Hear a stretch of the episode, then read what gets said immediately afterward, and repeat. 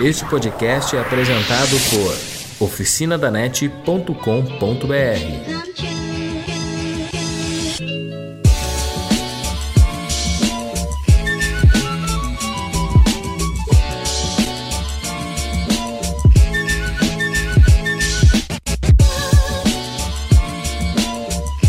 Olá pessoal da Oficina da Net, sejam muito bem-vindos ao ONCast.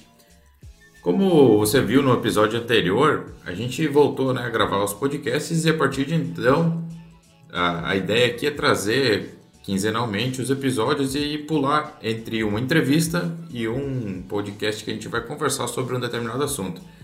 Começando as entrevistas então, a gente trouxe Marcel Campos da ASUS, o diretor global, head global de marketing da ASUS, que vai conversar um pouquinho mais aqui conosco sobre o que é o Marcel dentro da ASUS e o que, que ele já, qual foi a carreira dele, a ascensão da carreira dele para se tornar o brasileiro diretor de marketing de uma grande fabricante.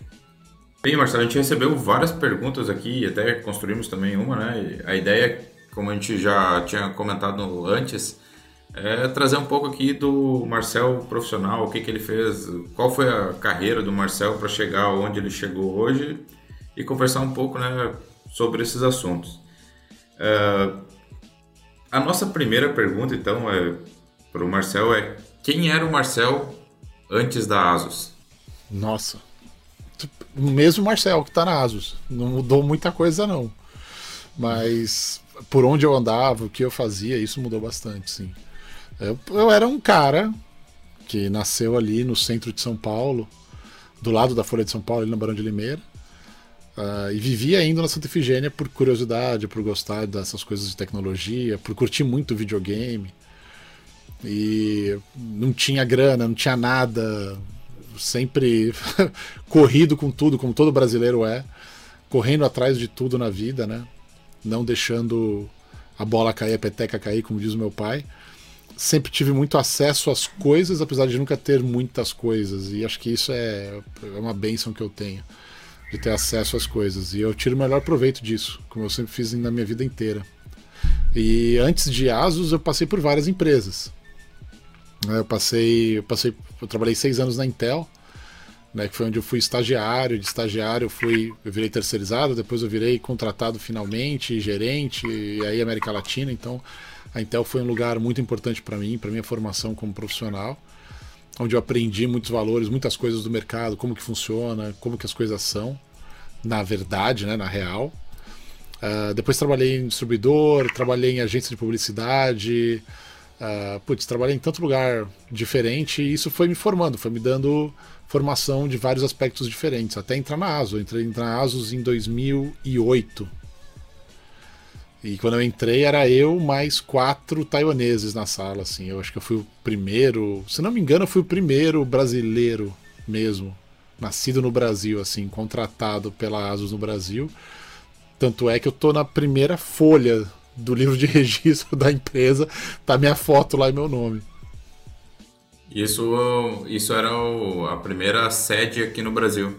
Isso, que era lá na Barra Funda, na Alameda Olga. Quem conhece aí sabe, era um, era um, putz, cara, era um escritóriozinho, juro, era duas salas, pequenininho, cara. Então não tinha espaço pra quase ninguém. Eu era gerente de eu mais um, que era o Edão, que foi um cara que eu contratei depois, porque no começo era só eu, não tinha nada, zero de estrutura. E aí eu contratei um cara que é um baita amigo meu, Edson Ogata, e ele era designer também, e web designer, então a gente começou a fazer uma série de coisas preparando, né? A entrada das coisas da ASUS no Brasil, mas uma estrutura muito reduzida, e ao longo do tempo isso foi aumentando e melhorando. E você já trabalhou como web designer, né? Eu já, cara, lá atrás, eu já fui web designer, acredite ou não. Já fui web designer e, cara, era muito legal, viu? Era um trabalho com menos preocupações do que eu tenho hoje. Imagino. E qual foi o primeiro produto que a ASUS lançou aqui depois da, dessa abertura desse escritório? Nossa, quando eu peguei, cara, eles estavam fabricando localmente algumas placas-mães, não muitas, acho que eram duas, e iriam começar a fabricar a placa de vídeo, e estava mudando para fazer fabricação do I I P C. Né, ah, que os era, netbooks. É, os netbooks, né? Então, isso é dois mil e oito. Nossa, dois mil e oito para dois mil e nove já, é. Aí já acho que é começo de dois mil e nove. Tanto é que a primeira vez que a gente faz uma coletiva de imprensa no Brasil era para anunciar a fabricação local e a comercialização do I E P C, que eram os netbooks no Brasil. E aí tinha dois modelos, um de nove polegadas e outro de dez polegadas. Já os Entendi. Smartphones já estão quase chegando nesse tamanho de tela. É verdade. Teve uma pergunta vinda do Instagram lá pelo arroba, é, o Everton Lucas. Ele perguntou como é que você começou nessa carreira e qual, quais dicas você daria para quem estiver entrando. E aí já uma, combinando uma pergunta junto, né, do Eduardo, arroba eduardo ponto maico. Qual o diferencial para se destacar nesse mercado de trabalho? Caraca, é muita pergunta, vamos lá. Bom, lá, eu começa. comecei... Eu sempre tive vontade de trabalhar com marketing. Acho até que... Eu falo marketing hoje, mas no começo era publicidade que eu tinha vontade. Eu, eu me fascinava por esse universo do, da propaganda, sabe? De ver propaganda na T V, revista e o processo criativo. Até por isso que eu virei web designer, que era próximo já do processo de criação de peças, né? Peças de publicidade. E o site é uma tremenda peça de publicidade, além de ser, obviamente, muito útil. Mas a parte de design me chama mais atenção. E uma coisa que ao longo do tempo eu percebi é que a parte de criação e design, ela é a última parte do processo criativo, na verdade. É quando você já passou por todas as ideias que vem por trás, os racionais do que vem por trás, a lógica do que tem por trás, o porquê fazer uma peça daquele jeito. E eu resolvi, de certa forma, na minha cabeça, que eu deveria, na verdade, ir para o marketing, porque era no marketing que nasciam essas ideias, esses conceitos, da onde vinham essas razões e os motivos de cada uma. E eu resolvi ir por esse caminho, e foi muito importante na minha vida ir por esse caminho. É, eu tava... Eu jogava muito Magic the Gathering, né? Bastante na época, eu me lembro. E eu tava na Merlin, que era uma casa de gibis, de comic books e outras coisas, geeks que, tinham, que tinha aqui em São Paulo, ficava lá na Alameda Pamplona. E eu tava lá e de repente eu escutei na rádio que tava tocando que tinha que abrir um curso de, de propaganda e marketing na Unip, não sei o que, e a Unip ficava na Paulista, era ali perto. Aí eu falei, ah, vou lá ver. E aí como, como o pessoal costuma brincar, né, você passa na frente da Unip, eles te laçam, depois mandam um boleto, né? E eu entrei, cara, na, na Unip, propaganda e marketing, fiz no campus Marquês. E foi um, tremenda, um tremendo de um curso, tá? O curso de, da, da Unip é muito bom de propaganda e marketing. Tem excelentes professores, eu tive professores excepcionais, que alguns eu tenho contato até hoje, e que de, me moldou para ser de verdade um cara que manja de marketing, ser um marqueteiro de verdade. Porque marketing é uma ciência, né? Ela não é uma ciência exata, mas ela é uma ciência. Ela tenta ao máximo ser exata, mas ela não é exata. E foi onde, onde me direcionou, e foi onde eu consegui meu estágio na Intel. Foi por causa que eu estava fazendo a faculdade de propaganda e marketing da Unip, né? Que depois você se forma como é, comunicação social, isso é engraçado, né? Não tem a formação de marqueteiro, né? O que tem é de comunicador, né? Social. Então foi, foi, esse foi o caminho de formação. A outra pergunta era quais são as dicas, né? Para quem está começando. Isso que... É, isso... Cara, olha, não tem um caminho para você começar, não. Não tem um, não tem assim uma bíblia que você lê e acontece, sabe? Não tem um manual de instruções. A vida é assim também. Não tem um manual de instruções para a vida. Você tem que ir atrás daquilo que você sente paixão, vontade. Porque se você for fazer coisas que você não sente vontade, você vai viver em desespero e dor pelo resto da sua vida, cara. Sempre se questionando se não poderia ter feito algo melhor ou maior por algo que você realmente ama, que tem paixão. Então, aquilo que você faz e que você gosta de fazer, não importa o que for, é onde você tem que se concentrar ao máximo, não importa o quão difícil seja. Essa é a maior dica que eu tenho que dar, que eu posso passar para quem realmente está iniciando, seja no marketing ou qualquer outra coisa. Não faça algo que você realmente não sinta tesão em fazer, sabe? E foi lá na, e foi lá na Unip que você pegou o ranço pelo eu acho, né? Foi. Você se... Foi, foi. Foi porque eu tinha um professor muito bom, Claudio Bessa. Uh, o Claudio Bessa, ele era diretor na Microsiga na época, que faz o Proteus, quem conhece aí de programação e de sistemas de empresas, é uma empresa brasileira de software, muito grande, né, uma das maiores, e ele dava aula pra gente de marketing. E ele chegava pra gente pra tentar colocar esse lado científico de marketing na cabeça da gente, sabe? Porque você imagina, principalmente nos primeiros anos de propaganda e marketing, muita gente acha que vai entrar ali e vai sair um Washington Oliveto, cara. E não é bem isso, não é essa a intenção do curso de propaganda e marketing, né? Então ele vinha pra botar o nosso pé no chão e falar, olha, vocês têm que ter certeza das coisas que vocês falam. E pra ter certeza, vocês precisam de dados. E pra ter dados, vocês precisam de pesquisa. E para entender uma pesquisa, você precisa entender de estatística.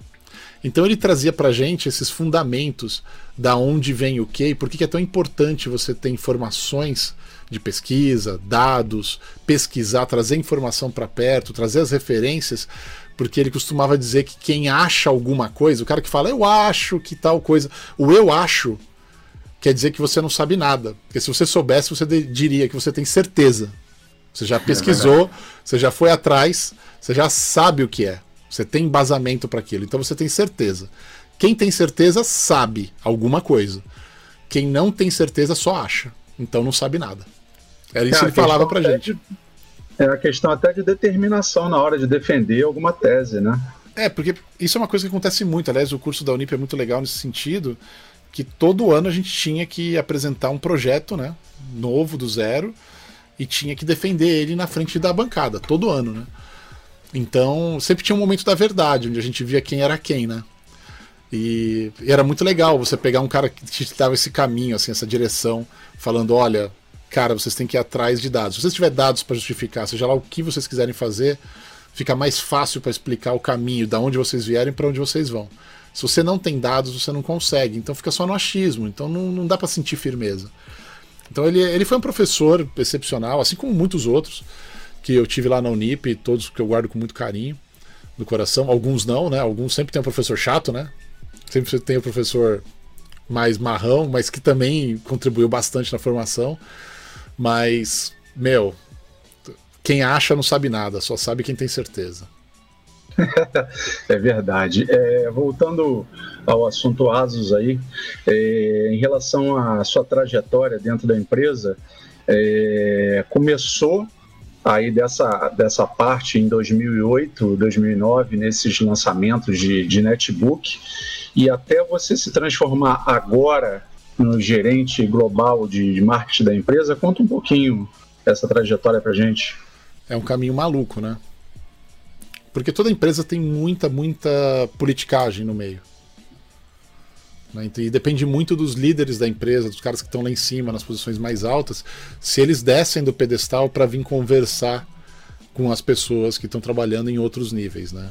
Então é importante ter, ter líderes assim dentro da empresa. E tinha um na ASUS, que era o Jerry Chen e o Eric Chen. São dois caras, um é V P de vendas e marketing e o outro era o C E O. E eles vinham para os países, e eles sentavam na mesa com a gente, e eles discutiam realmente as dificuldades do negócio e tentavam entender o que a gente estava fazendo. Então, eu tive a sorte, óbvio, e acho que sorte é um fator fundamental, porque se você não tiver sorte também, você não tem nada na vida. Você precisa ter sorte, e muita gente confunde sorte com acaso, né? E sorte não é acaso, né? Sorte é a junção de preparo com oportunidade. Vem oportunidade, você não tem um preparo, você chama de azar.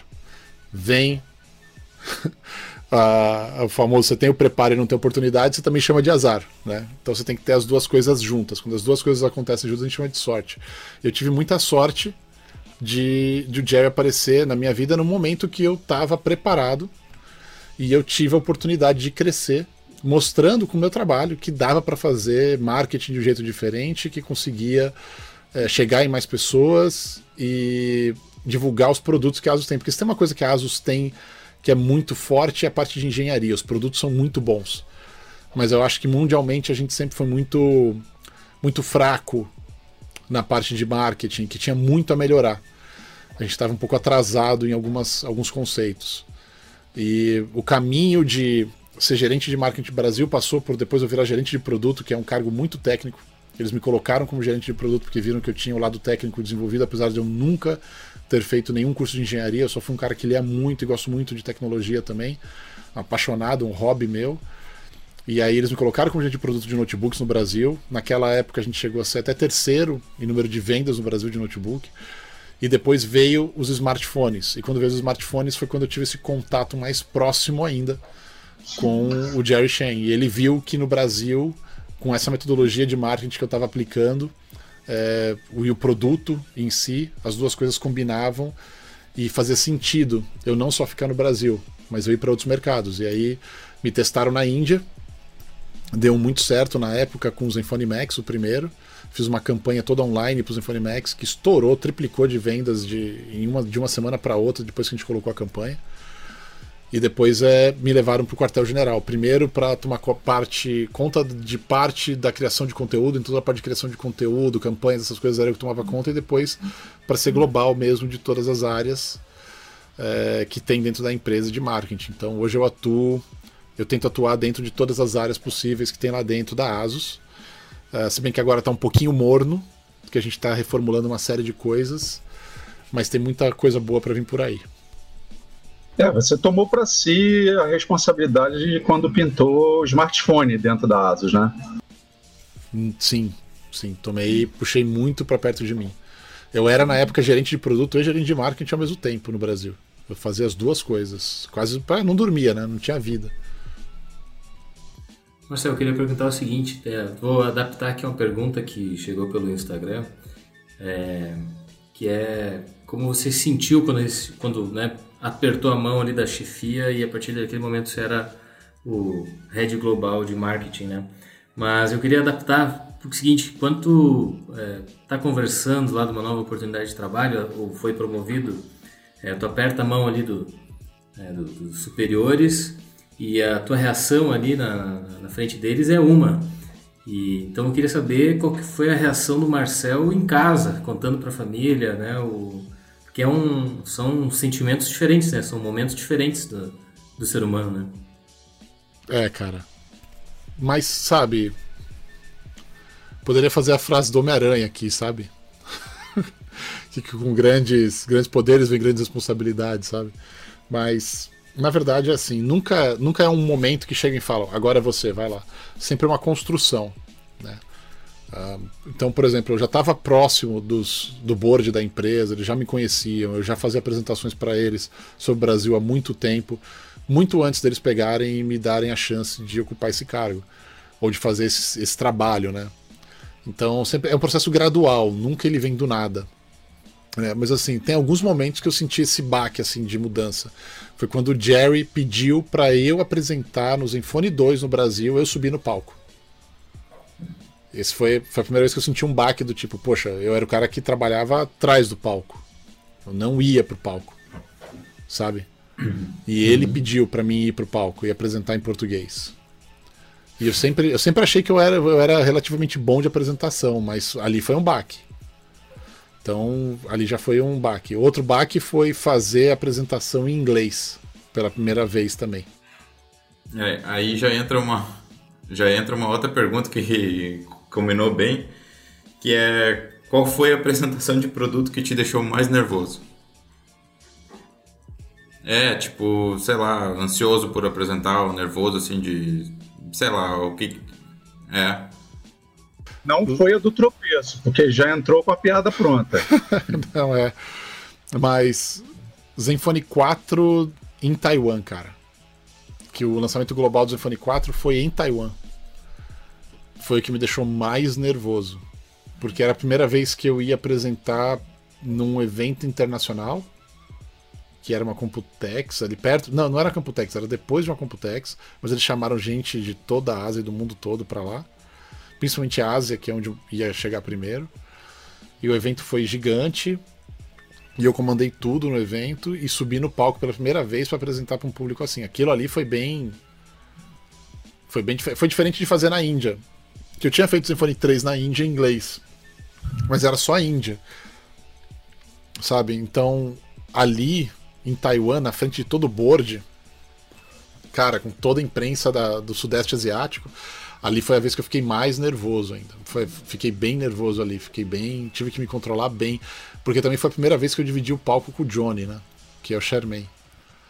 Então, Foi bem, bem, bem complexa aquela vez, cara. No Brasil, foi a do Zenfone dois pra mim. Zenfone dois. Eu não costumo ficar muito nervoso antes de apresentação. Geralmente eu fico bem ok antes de apresentação. Mas depois que eu apresento, aí cai a pressão.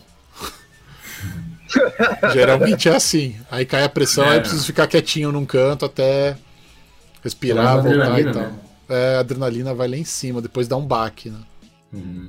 Oh, mas depois o, o sentimento depois da apresentação é muito bom, né? De depois, de pós-apresentação... A que me deixou mais orgulhoso, assim... É que tem duas, né? Uma foi por... Como eu falo, né? Eu fui o cara que saiu da Santa Efigênia, né? Em São Paulo.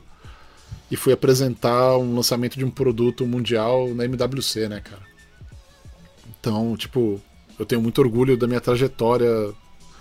De vir lá de, do básico, assim, sabe?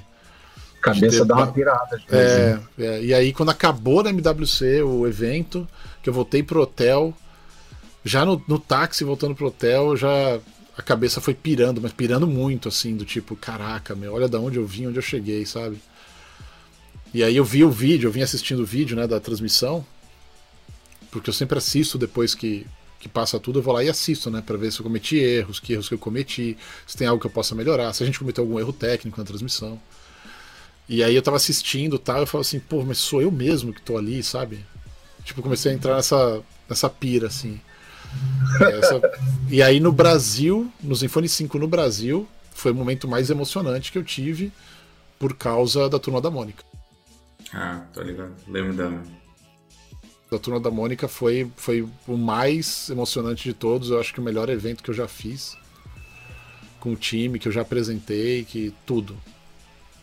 É, mexeu meio com o sentimento de todo mundo, né? Ah. Maurício de Souza, palco. Eu não parava de chorar. No dia seguinte eu tava em casa chorando ainda. É, foi muito bacana o evento, de verdade. É, você falou sobre, sobre as apresentações, até tem uma pergunta pertinente, porque tem muito a ver com, com essa questão de, de dar o sangue e se empenhar em relação a, a lançamento de produto, trazer o melhor para... melhor produto pro, pro usuário, né? Eu ia falar consumidor, mas você ia brigar comigo. É, a questão é, assim, dentro da ASUS, o produto que mais te encantou dentro desse, dessa trajetória sua, é, a gente poderia falar que é um, algum smartphone específico, ou você dentro da empresa você tem ali uma, uma menina dos olhos ali que você olha com carinho e, e pensa assim, pô, é esse produto que eu, que eu quero trabalhar com ele. Você diz dos, dos Zenfones, assim, do que passou? É, no geral, na realidade, né? Porque tem, eu sei que tem coisas que você não pode falar, mas assim, de, de, em relação a produto, assim, que mais te encanta dentro da empresa hoje, ou é só o da vez e o que passou, passou. Eu, eu pelo pouco que eu conheço você, eu sei que você não é assim, eu sei que você se encanta.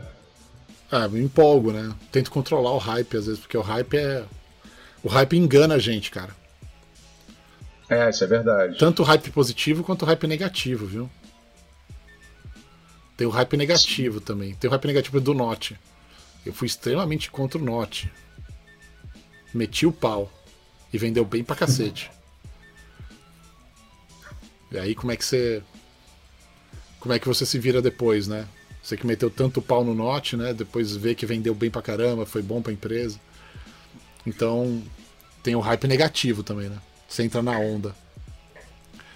Mas em relação a produto, assim, o... O que mais te encantou foi lá atrás, quando você começou a trabalhar com, com, com a parte do netbook, ou quando você efetivamente entrou no segmento de smartphone. Isso, exatamente. Cara, tem, tem vários. Eu vou citar alguns aqui que sempre me chamaram muita atenção. Um era um notebook feito de bambu. Eu adorava, eu tive aquele notebook, eu adorava a ideia de juntar coisa ecológica com tecnologia.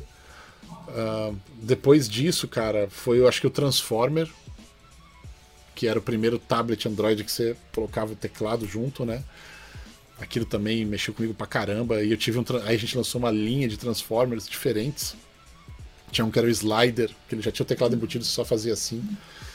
Eu gostava muito daquele produto. Cara, os, os smartphones, eu acho que O Zenfone dois foi muito importante por causa dos quatro gigas de RAM, uma sacada nossa, já que tinha arquitetura Intel, a gente podia colocar quatro gigas de RAM, e a arquitetura da Qualcomm na época não permitia mais que três. Uh, e a faixa de preço com quatro gigas de RAM ficava bem mais baixa na Intel do que se você colocasse três gigas de RAM na Qualcomm, então foi um momento que eu falei, caramba, tela Full H D, sabe? Câmera de, de treze, pô, tanta coisa legal que tinha no Zenfone dois, que eu falei, cara, esse produto aqui a gente vai detonar, ele tem muita spec alta, né? Depois eu eu gostei bastante, mas bastante mesmo do Zenfone três, porque era uma mudança de paradigmas dentro da ASUS, né, bem grande. E para metal e vidro, a gente não tinha, a gente não tinha um produto mainstream metal e vidro na época. Tudo, mudar tudo para Qualcomm do dia para noite. Então teve muita muita coisa no Zenfone três, foi bem interessante. Um, os produtos que eu mais me envolvi no desenvolvimento foi o cinco e o seis. O cinco, o lance da tela, é um negócio que eu odiava. E, nossa, eu detestava, não gosto de Note, né? Eu nunca gostei, sempre deixei isso público, inclusive. Sempre falei isso publicamente, desde, desde o lançamento, hein? Eu sempre escondi o Note no Zenfone cinco. Mas o produto era muito bom, cara. E a parte de... A, o que foi criado de inteligência artificial, o produto, foi fantástico. Tinha muita coisa ali que depois você vê o Google adotando no sistema operacional Android. E foi criado primeiro lá. Mas eu acho que, assim, o Zenfone seis é, é uma ideia animal, eu gosto muito dele, mas o produto que eu acho que fica no meu coração mesmo, que se destaca acima de todos, é o Precog, que é o projeto Precog, que é um notebook com duas telas, que eles ainda estão trabalhando no desenvolvimento disso, porque é bem complexo fazer, e eu tive a chance de ser o cara que mostrou pela primeira vez no palco na Computex, e hoje eu tenho um notebook que já é um filho dele, que é o ZenBook Pro Duo. É, com a tela embaixo, né? É, que já é cinquenta por cento do que o Precog é, sabe? Ou do que o Precog vai ser. Tem alguma previsão dele? Ano, não precisa ser... Eles estão trabalhando, cara, porque era pra vir esse ano. Eles estão tentando trazer esse ano como era a promessa. Mas não acho que vai vir esse ano. Eu acho difícil, eles estão tentando. Capaz de vir no começo do ano que vem. Tá? Mas eles estão trabalhando, porque é um, é um projeto muito difícil, cara. Não é um projeto fácil de fazer. Tem uma série de complicações. Porque, por exemplo, é, o Pro Duo, o Pro Duo ele já é um produto que você percebe que ele já está num, num ponto assim de, de desenvolvimento que é bem avançado. Por quê? Você tem o teclado físico, você não abre mão do teclado físico. Você tem o touchpad físico, você não abre mão do touchpad físico. Mas o teclado é o mais importante para um notebook. Se você não tiver um teclado, mesmo que seja na tela, que tenha uma resposta tátil, que seja responsivo, que independente de todo o resto você se sinta confortável usando, se você não tiver isso, não adianta você ter duas telas. Sabe?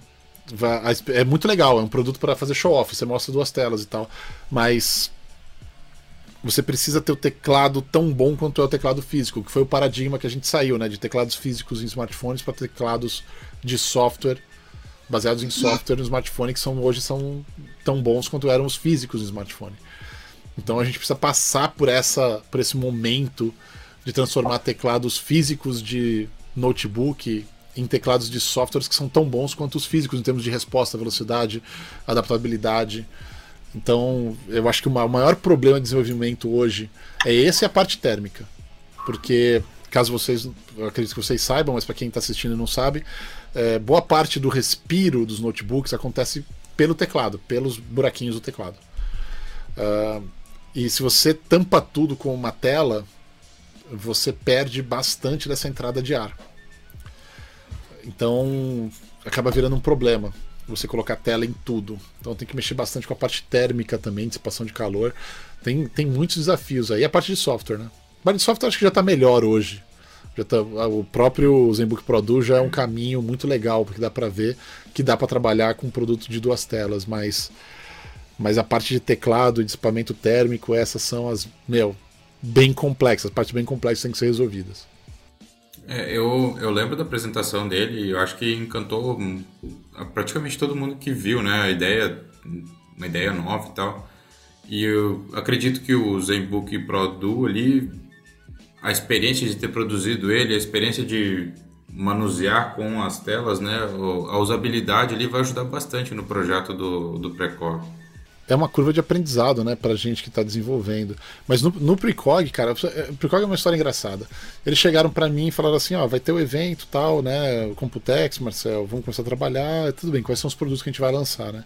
Aí eu ia vendo, assim, todos os produtos, né, que a gente ia lançar. E aí alguns a gente falava, discutia se valia a pena levar para o palco pra mostrar na apresentação, ou se só mostrava na área de demonstração, sabe?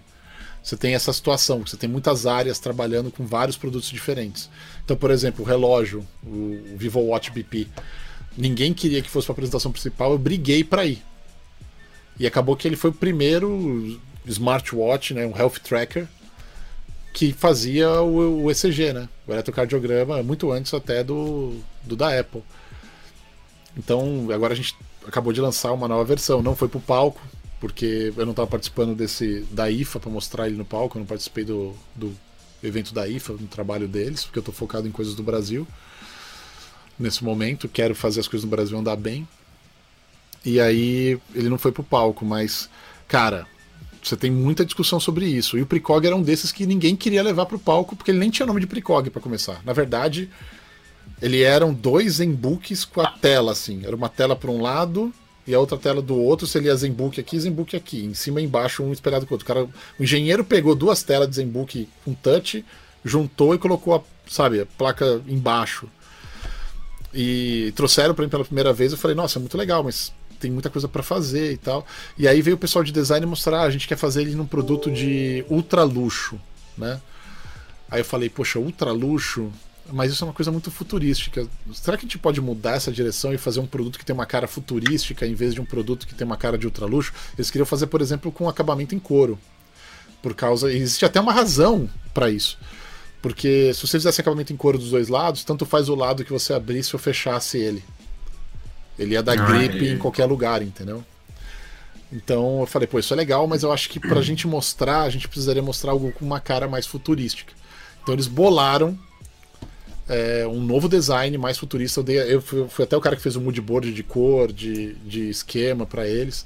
Falei, pô, seria mais legal se fosse nessa direção. Então o Precog foi um produto que eu me envolvi muito na direção que ele ia ter, porque era algo que eu queria levar pro palco e mostrar como um projeto, não mostrar como um produto final. E, putz, cara, foi um negócio muito legal. Acho que é por isso que eu, que eu gosto tanto de falar dele. Me envolvi demais. É, você se envolve muito na, na criação dos produtos, né? Às vezes a pessoa acha que, que isso tem a ver com marketing, mas aí eu acho que tem muito a ver com, com você querer estar presente na criação, né? Tem isso, mas também tem aberturas e tem times diferentes, e tem pessoas diferentes, por exemplo. É, com o Jerry era mais fácil eu me envolver, porque o Jerry chamava todo mundo na sala, e aí eu começava a dar ideia, e aí as ideias iam pra frente, entendeu? Depois que saiu o Jerry, que entraram novos C E Os, eles já não chamam tanto, então já não consigo me envolver tanto quanto antes. Mas eu consigo, mas ainda tem muitas pessoas que eu conheço que são de pesquisa e desenvolvimento que vêm atrás de mim para falar, poxa, vamos fazer reunião, vamos falar junto, quero te mostrar o que a gente está desenvolvendo, para trazer mais ideias, trazer feedback. Isso acontece bastante ainda. E aí eu consigo ajudar bastante na parte de desenvolvimento. Uh, e ideias também, né? Ah... Isso já combina com uma outra pergunta também. É, como é que funciona essa, tipo, essa discussão aí com o pessoal asiático? Tem muita briga ou coisa assim, deles não aceitarem talvez alguma coisa que é mais pro lado oriental e ocidental, assim, essa, existe isso, essa, essa rixa, assim, digamos assim? China, por exemplo, tudo que dá certo na China, esquece, você não vai conseguir mudar nunca. Porque o mercado da China, cara, é gigantesco. É o maior mercado do mundo. De qualquer coisa, sabe? Então, se o chinês se, se vai bem na China, esquece, você não consegue mudar. Foi uma briga para eu conseguir mudar o gosto de câmera frontal, sabe? Então, nossa, eu lembro, causa, desse, é... eu lembro desses updates aí. Pois é. E, e depois virou uma prática, né? Hoje a gente tem flavor de câmera para Índia, que é diferente, a câmera frontal, né? O, a configuração, o parâmetro, né?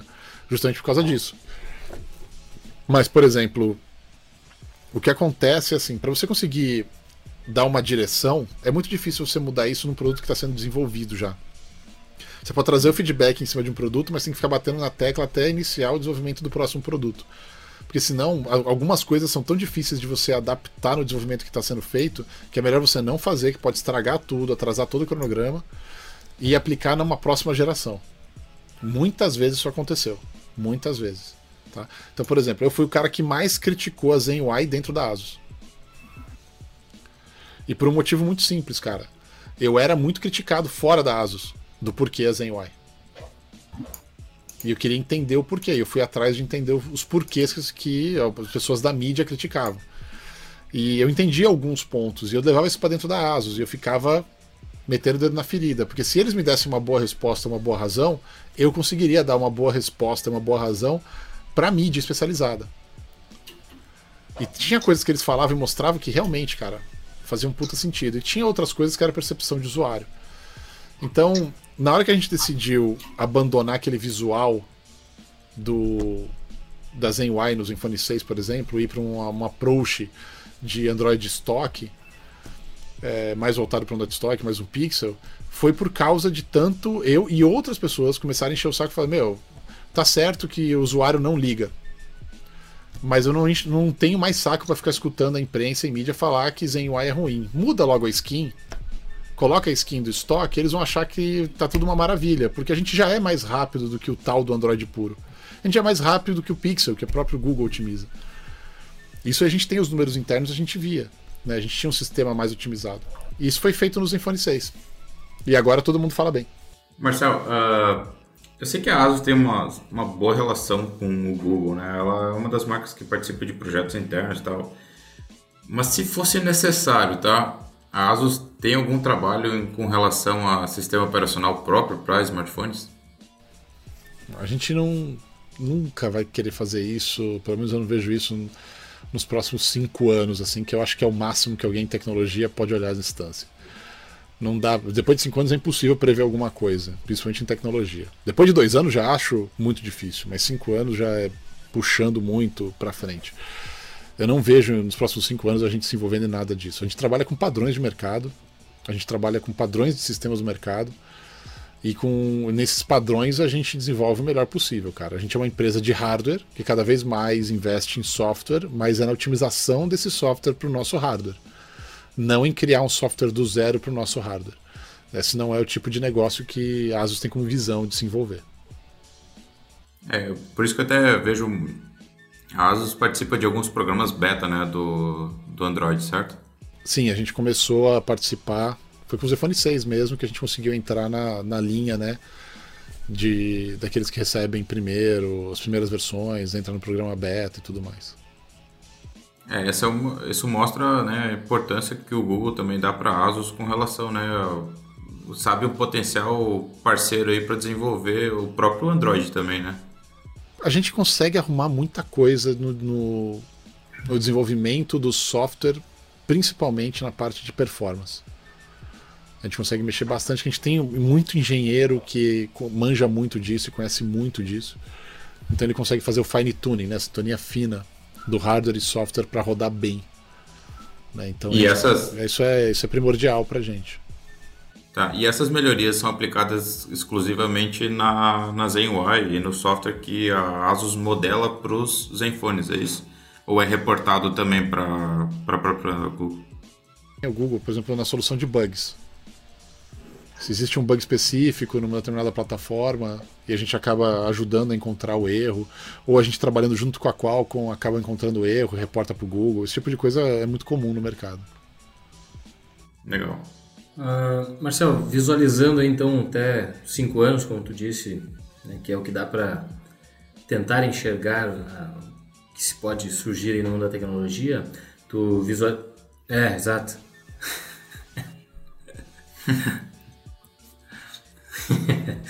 é, é possível então visualizar ou, quem sabe, fazer um exercício aqui de previsão é, de algo inovador para os smartphones?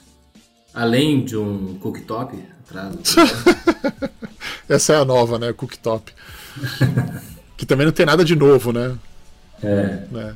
Mas, é, cara, é, eu posso falar para daqui a dois anos o que a gente vai ver. Isso eu consigo falar bem. Cinco anos é só chute, é só percepção minha, mas É, daqui a dois anos a gente vai ver, bom, a gente já está vendo, né, a partir desse ano a gente já viu os notches descendo para os intermediários e começando a aparecer em produtos mais básicos. Ano que vem são notches minúsculos ou recorte na tela ou punch hole, que é só o buraquinho, em tudo aquilo que não for top. Tudo aquilo que for top, que for premium, que for flagship, ele obrigatoriamente não pode ter nada na frente da tela. Então esse já é o caminho, né? Uh, a gente vai ver intermediários indo para esse caminho na metade do ano que vem já. Então, intermediários tendo as soluções, seja de pop-up câmera, flip, câmera por baixo da tela, que ainda é muito ruim, mas com o tempo deve melhorar, né? Então, a gente vai ver isso aparecer cada vez mais. Uh, a intenção de dar mais tela, sabe? Uhum. Uh, a barreira que se tem hoje em dia, eu acho que está mais voltada para como estender a experiência do smartphone para outras coisas, sabe? O smartphone ele tá, tá chegando numa maturidade muito grande de produto. Você vê que ele já é quase todo tela na frente, né? Ele já, o áudio nele é uma coisa que alguns são diferentes de outros, é, tem nichos de mercado, tem preferências de mercado, mas a gente sabe que áudio no smartphone preferivelmente não é para escutar, não é para escutar no smartphone. Você escuta num fone de ouvido e assim por diante, né? Ele é um device mais pessoal. Uh, e aí você começa a pensar em que nichos cada smartphone vai se encaixar, porque você precisa dos nichos, porque existem demandas diferentes, né? Como qualquer outro device, como um carro, não tem só conversível no mundo, não tem só S U V no mundo, você vai ter diversos tipos de carros diferentes, para vários gostos diferentes, para utilidades diferentes, né? O cara que quer entregar coisas na cidade, ele vai ter lá um, uma Sprinter, o cara que quer ser um, um motorista de Uber, ele vai ter um Corolla, sei lá, tô aqui exemplificando, tá? Então a pessoa que tem família, ela quer ter um carro maior, que caiba tudo, ela quer um S U V, porque aí cabe as crianças, cabe mala, esse tipo de coisa, sabe? Então você vê que o mercado de carro, que é um mercado muito mais caro, que as pessoas não trocam de carro todo ano, ele já é estratificado dessa maneira. E o que a gente vai ver é uma estratificação dos smartphones cada vez mais. É isso que eu vejo, e acho que a prova disso é o próprio R O G Phone, sei lá, tomando como base a experiência que eu tenho dentro de casa. Então ele é um produto que tem coisas que os outros smartphones não têm, justamente porque ele foca num nicho que é game, que tem uma vertente, necessidades e desejos de quem realmente joga muito no smartphone, que são completamente diferentes do que existem em outros smartphones que não faz sentido para outras pessoas ter também. Então ele acaba virando um produto de determinado nicho, né? A gente vai ver isso também ao longo do tempo. Câmera, não dá pra falar que a gente vai ter um produto que é câmera, e aí nicho é câmera, porque o smartphone ele já matou um monte de produto que existia, né? É a convergência na tecnologia que vai matando as outras, os outros produtos que existem na indústria, né? Vai matando segmentos. O smartphone matou aquelas câmeras de point shooting. É. Lembra? Qu- quanto que tinha de câmera de point shooting? Aquelas câmeras basiquinhas, sabe, digitais, que era da Sony, da Canon, da Nikon. Meu, você entrava numa loja, numa Casa Bahia, você entrava numa fast shop, era só isso na entrada. E vendia é. bastante. Conforme as dia... câmeras... É, pois é, hoje em dia, só as ferradonas, né? Só o Silvio Santos usa. É, pode crer. Então, mas é assim, tipo, as câmeras do smartphone foram ficando tão boas que foi se perdendo a necessidade de ter um produto a mais. Ele já entregava aquilo, ele cobria aquilo. Ele já tinha o tamanho certo, o peso certo, sabe? A qualidade de imagem já chegou no nível certo. Então é difícil você falar que vai ter um nicho de câmeras para smartphone. Não, ele já tem isso dentro dele. É intrínseco, é assim que se fala, né? Inherent, é, intrínseco do produto. É, como também relógio. Relógio de pulso, né? Morreu já com o celular, né? Começou a cada vez ter menos. É só um, um, é um aparato, né? De, de moda. Você quer ter e tal, porque você acha legal, mas não para você ver a hora a mais. Você vê nele. É, gravadores de voz. Se você não está fazendo algo especificamente profissional, você vai gravar voz no seu smartphone, né? Você não vai ter um, um beeper. Lembra? Quem teve o beep? Né? Que... Nossa. Então, beeper, esse tipo de coisa, né, cara? Tipo, você não precisa mais, cara. Tá tudo nele. Então ele foi convergindo um monte de tecnologias que existiam, de comunicação, de captura de vídeo, de áudio, de imagem.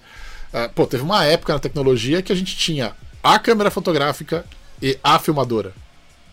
Uhum. Né? É e hoje, e isso foi, uma coisa foi convergindo na outra, e o celular é a expressão máxima da convergência disso tudo. É, até que... as próprias câmeras digitais hoje, né, que a maioria das pessoas usam para filmar e não para fotografar, né, nesse segmento de mercado. Sim. De criação de conteúdo especificamente. Cada vez mais, é verdade. E, assim, além de dois anos, eu acho que a gente tem que fazer um exercício de tentar entender quais são as outras tecnologias que você consegue converger para dentro do smartphone que estão fora. E eu acho que daí nascem inovações, entendeu?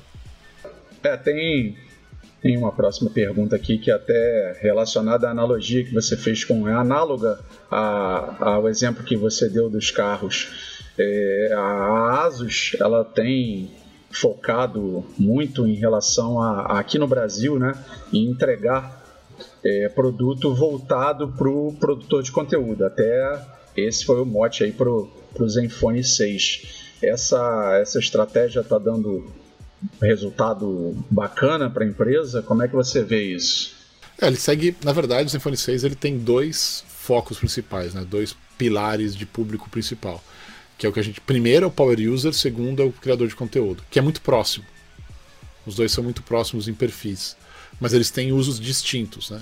O power user ele quer ter é, um produto que ele consegue usar do jeito que ele quer, que dê habilidade para ele mudar tudo que ele quer e assim por diante. Uh, e o, no caso do criador de conteúdo, ele tem necessidades específicas de gravação de vídeo, de, de foto, de tirar foto, não é só a câmera, mas a parte de edição dessas coisas também, num device que seja poderoso ou potente o suficiente para gerar isso. Então essas coisas acabam sendo todas importantes, a qualidade da imagem da tela, a cor da tela e assim por diante. Uh, deu muito certo, cara. Porra, como deu certo. Tanto é que a gente tem problema para abastecer hoje o Zenfone seis na Europa, principalmente. Chega na loja, acaba. Tem gente que vai pra lá e não consegue comprar. Muito tempo, não faz muito tempo atrás eu tava em Taiwan, a gente não conseguia achar pra vender, porque chega na loja hoje e acaba hoje. Se você não tá lá na hora que chega, meio que você perde. Então, oh, tem, bacana, muito, né? Tem muito disso. É, é, tem uma demanda... É engraçado que a gente se projetou. Isso é muito engraçado. Você imagina, o Zenfone cinco, né? O Zenfone cinco a gente tinha o cinco e o cinco Z. E aí os cinco e o cinco Z venderam muito bem. Então o que a gente fez? Quando a gente fez o Zenfone seis, a gente projetou em número de unidades a mesma quantidade que o cinco e o cinco Z. Mesmo o cinco sendo mais barato que o cinco Z, que é onde o seis repõe, na verdade, né? Na mesma faixa de preço, a gente falou, não, vamos fazer de conta que ele vai pegar também o, o volume do Zenfone cinco, né? Ou parte desse volume, boa parte desse volume, setenta por cento. E aí a gente colocou junto e falou, beleza, isso aqui a gente tem que fabricar do Zenfone seis, e mesmo assim não dá conta. Pô, bacana isso, hein? Essa informação ah. a gente não tinha. E, Marcel, uh, essa prática começou aqui no Brasil, certo? De distribuir aparelhos para reviewers, assim, tipo... É o que a gente mais viu. Fora do país, uh, quais são os lugares, assim, que mais, que mais você vê que deu resultado, assim, essa, essa tendência? Não, hoje é global. Hoje é global. Para a ASUS é global, isso foi uma coisa que eu consegui estabelecer bem. Tá? Agora, para outras empresas, não. Mas isso é um ponto muito legal para você levantar. Eu comecei a fazer isso no Brasil como uma estratégia de marketing minha mesmo, de deixar as pessoas que entendem de tecnologia falar de tecnologia, dando a ferramenta para elas falarem. E sem distinção. Sem distinção de tamanho, de... De, do que fazia, onde fazia, se estava num jornal grande, se estava na televisão, se estava, sabe? E a gente começou a criar rankings internos e pontuações para entender qual é a prioridade de entrega disso. E foi isso que a gente fez. E a gente pegou a onda do YouTube começando, né? E eu, eu percebi isso muito claro na minha cabeça na época, era muito, era muito lúcido para mim naquele momento que tinha que investir nesses caras que criam conteúdo de vídeo online, sabe? E no YouTube a gente conseguia ver eles fazendo, falando e explorando. E eu decidi me aproximar o máximo possível. Tá? Agora, é engraçado quando você vê empresas que são muito maiores do que a gente. Você vê, né? É, no Brasil você tem as filhos, os filhos de Sung, né? Você tem os caras lá da L G, Life is Good. Você tem tudo quanto é tipo de marca aí que é muito grande no Brasil. Filhos de Sung, por exemplo, tem cinquenta por cento de mercado. E o cara não tem a mesma quantidade, ou não dá a mesma quantidade de sample para fazer review, nem no rotativo, que a gente dá, que é uma empresa pequena comparada com esses caras, em termos de números de vendas. Então esses caras têm muito mais grana para fazer isso e não fazem. Então o recado que eles dão para mim é bem claro. Ou eles não ligam, não estão nem aí, ou eles não querem mesmo que façam.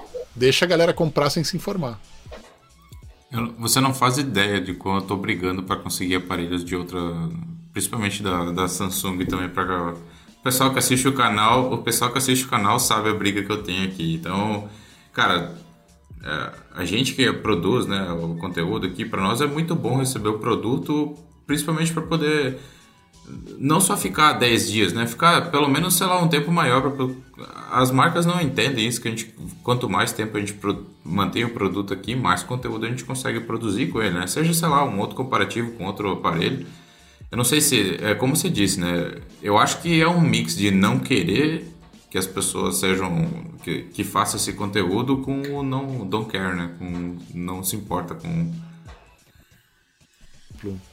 Em muitos lugares, em muitas empresas, as pessoas que estão lá, os profissionais que estão lá, eles são medidos pelos resultados que eles apresentam, né? Então, se eles têm um produto que eles acham que vai tomar porrada da imprensa, eles não mandam. Eles preferem não mandar, porque vai gerar, vai gerar conteúdo que é negativo e ele vai ter que reportar que teve conteúdo negativo e aí a, os chefes vão vir atrás metendo pau porque que você não fez o conteúdo ser bom, e não é assim que funciona.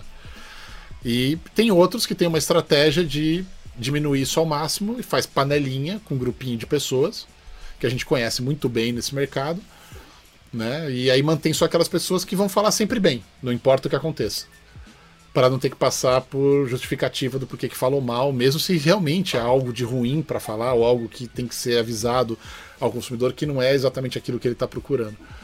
Então acho que depende muito de quem está liderando por trás, uh, e também da coragem de quem está trabalhando de assumir uma posição mais sincera e honesta com o consumidor, né? Você espera, você imagina é, isso acontecendo dentro da ASUS, tomando a empresa crescendo numa proporção é, de percentual, né, falando de, de venda e crescimento da empresa em si, ela passando a tomar esse tipo de atitude? Cara, eu acho que assim, a gente... A gente já não dá mais smartphone como a gente dava antes, porque o preço do smartphone subiu muito, né? Ele sai do budget de marketing. De qualquer Entendi. jeito, sai do budget de marketing. Mas meu budget de marketing é cinquenta vezes menor do que uma de filhos de Sung, e eu não estou exagerando. Tá? Então, eles poderiam fazer cinquenta vezes mais do que eu faço em tudo. É, então a gente vê um... o que o Nicolas falou aí na... na questão do não ligo, né? Basicamente. É, aí é difícil interpretar o que passa dentro de cada empresa, né? Mas a sensação que dá é essa. É, é impressão, né? Ninguém é. tá dizendo que é o que acontece. É bem simples, então, pergunta do Ulisses. Que dificulta mais vender celular no Brasil? Essa é uma pergunta muito boa que eu queria fazer. É, não... Mas é que bota assim, o que mais dificulta, tá? Cara, o custo do Brasil. É, é porque o custo do Brasil é muita coisa junto. Eu, mas eu tipo, transformo esse tipo num pacotão de coisas, sabe? Talvez o que mais dificulta são os, os gastos extras que existem com segurança, seguro de carga, roubo em loja e roubo de carga. Isso é o que mais estraga, sabe? Parece que tudo fica corrompido a partir do momento que isso daí é um problema. É, as pessoas, as pessoas não, não, não se ligam nessas coisas, né? Dizem, ah, por que que, por que que o determinado produto vem mais caro e tal. O pessoal... Ou, ou por que, que o produto não chega numa determinada região. É, é, entendi.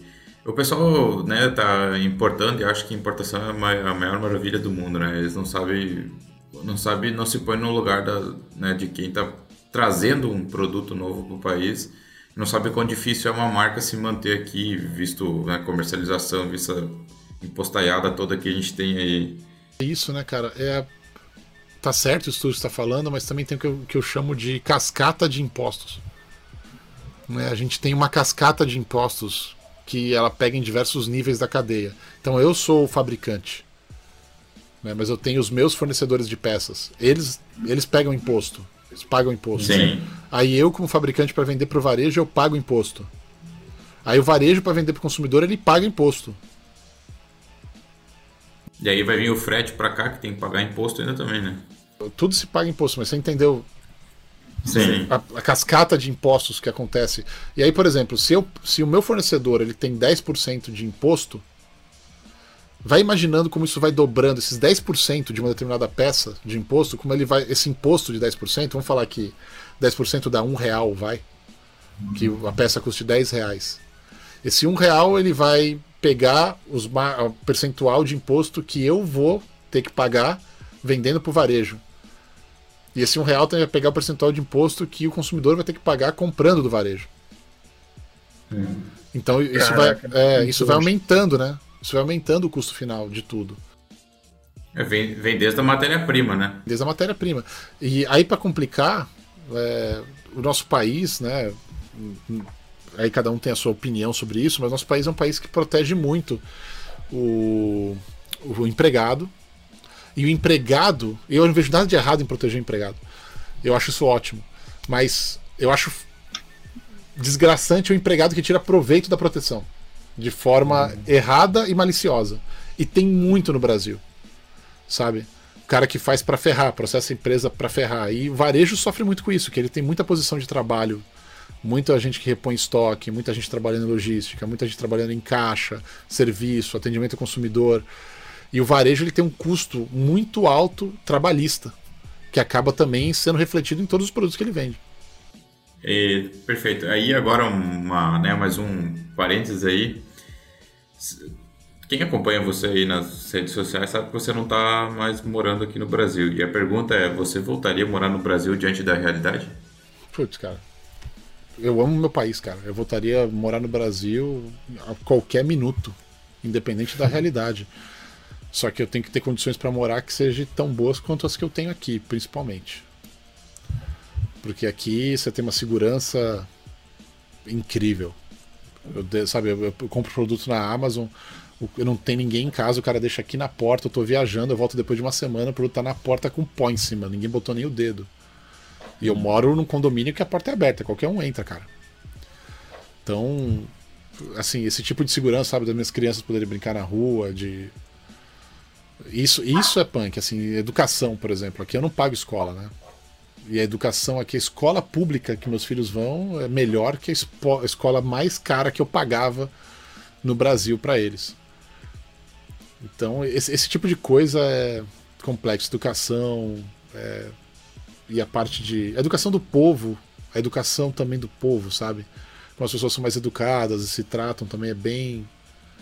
É bem diferente do que a gente está acostumado a ver no Brasil. A gente fala que o brasileiro é um povo amistoso, né? Mas não é, não. Eu acho até que ultimamente a gente tem brigado mais do que deveria. Sabe? Mas, mas assim, cara, eu voltaria a morar assim, eu não teria nenhum problema com isso. Mas pelo que você falou, não diante da realidade atual. Né? Não, cara, eu não vejo problema. O problema é eu conseguir entregar o que eu entrego aqui para eles aí no Brasil, entendeu? Que ficava ficando é, cada vez mais é. caro, gera mais sacrifícios, ou tem que se mudar para algum lugar distante. É, tem um, uma pergunta que chegou do, do Instagram aqui. Essa vai ser a última, é... hein? Uhum. Beleza, fechou. E é até interessante essa daqui. Uh, o Marcel de dez anos atrás estaria satisfeito com o Marcel de, de hoje? Caraca, lógico. Putz, há dez anos atrás eu jamais poderia imaginar que eu estaria dando entrevista hoje. Jamais. Jamais poderia imaginar tudo isso. Ele tinha vontade. Tinha vontade de crescer, de aprender, de ser cada vez mais é, melhor profissional, mais reconhecido por aquilo que ele faz. Sabe, alcançar essas coisas que são difíceis pra caramba na vida. Isso ele queria muito, mas ele não sabia como. Nem sabia onde poderia chegar. E hoje eu olho para o Marcel de dez anos atrás e falo, e aí, velho? Chegamos, hein? É, isso aí. Então tá, Marcel. A gente queria agradecer muito mais uma vez a oportunidade aqui. Espero que não seja a última, né? A gente vai sei lá, quando você tiver liberdade, a gente pode bater uns papos de novo. Então, gostaria realmente de agradecer a oportunidade de a gente fazer uma nova entrevista com você aqui. Espero que o pessoal também que vai assistir e escutar possa ver mais esse lado também do que é o Marcel e o que ele representa, né, dentro da ASUS, o que, que ele faz dentro da ASUS. Poxa, eu que agradeço, viu, Nicolas? E obrigado aí a todos vocês pelo espaço e pelo tempo. Bem, pessoal, então chegamos aqui ao final de mais um ONCast. Espero que esse aqui seja... A gente foi bem legal a entrevista, né? E eu espero que a gente consiga trazer mais entrevistas aqui para vocês, para poder trazer um conteúdo aí diferenciado e mostrar o que, que o pessoal representa dentro das marcas. A gente não conseguiu ler todas as perguntas aqui, porque senão ia ficar... Chegaram realmente muitas perguntas. O pessoal realmente gostaria de saber o que, que o Marcel representa dentro da ASUS. Então, felizmente a gente não conseguiu ler todas elas. A gente vai deixar listado no post desse, desse vídeo, seja na descrição do YouTube, lá, todas as pessoas que participaram aqui e as perguntas que foram lidas. Meu obrigado a você que assistiu até aqui. Um grande abraço, até o próximo vídeo. Agora o pessoal vai se despedir aí também. Bom, então, pessoal, isso aí. Até o próximo ONCast aí. Agradeço novamente ao Marcel e a todos que enviaram suas perguntas. Muito legal, né, a gente poder é, ouvir aí a, as experiências, né, de alguém que está numa realidade diferente da nossa, né, porque é, a gente às vezes pensa, tipo, ah, a gente trabalha aqui num local fechadinho, pouca gente nos, nos vê, nos assiste, enfim, mas é, e ver um brasileiro numa posição tão elevada, assim, dentro do mundo da tecnologia e que é gente como a gente, né, conversa conosco como se, como se tivesse... É, realmente numa roda de conversa. Exato, como se tivesse sentado num bar aqui contando as experiências. É muito legal. Então foi muito bacana o programa e tomara que a gente tenha é, novos papos com o Marcel e também com outros entrevistados, né? Inclusive a galera pode mandar sugestões, né? De vez, oh, conversem com fulano de tal. E aí a gente pode tentar contato com ele. Se for dentro da nossa área, com certeza vai, vai sair um conteúdo legal. Se você estiver escutando isso e não sabe como mandar, né, que está escutando lá no Spotify, pode mandar um e-mail para contato arroba oficina da net ponto com ponto br. Isso aí. Então tá. Um abraço e até mais.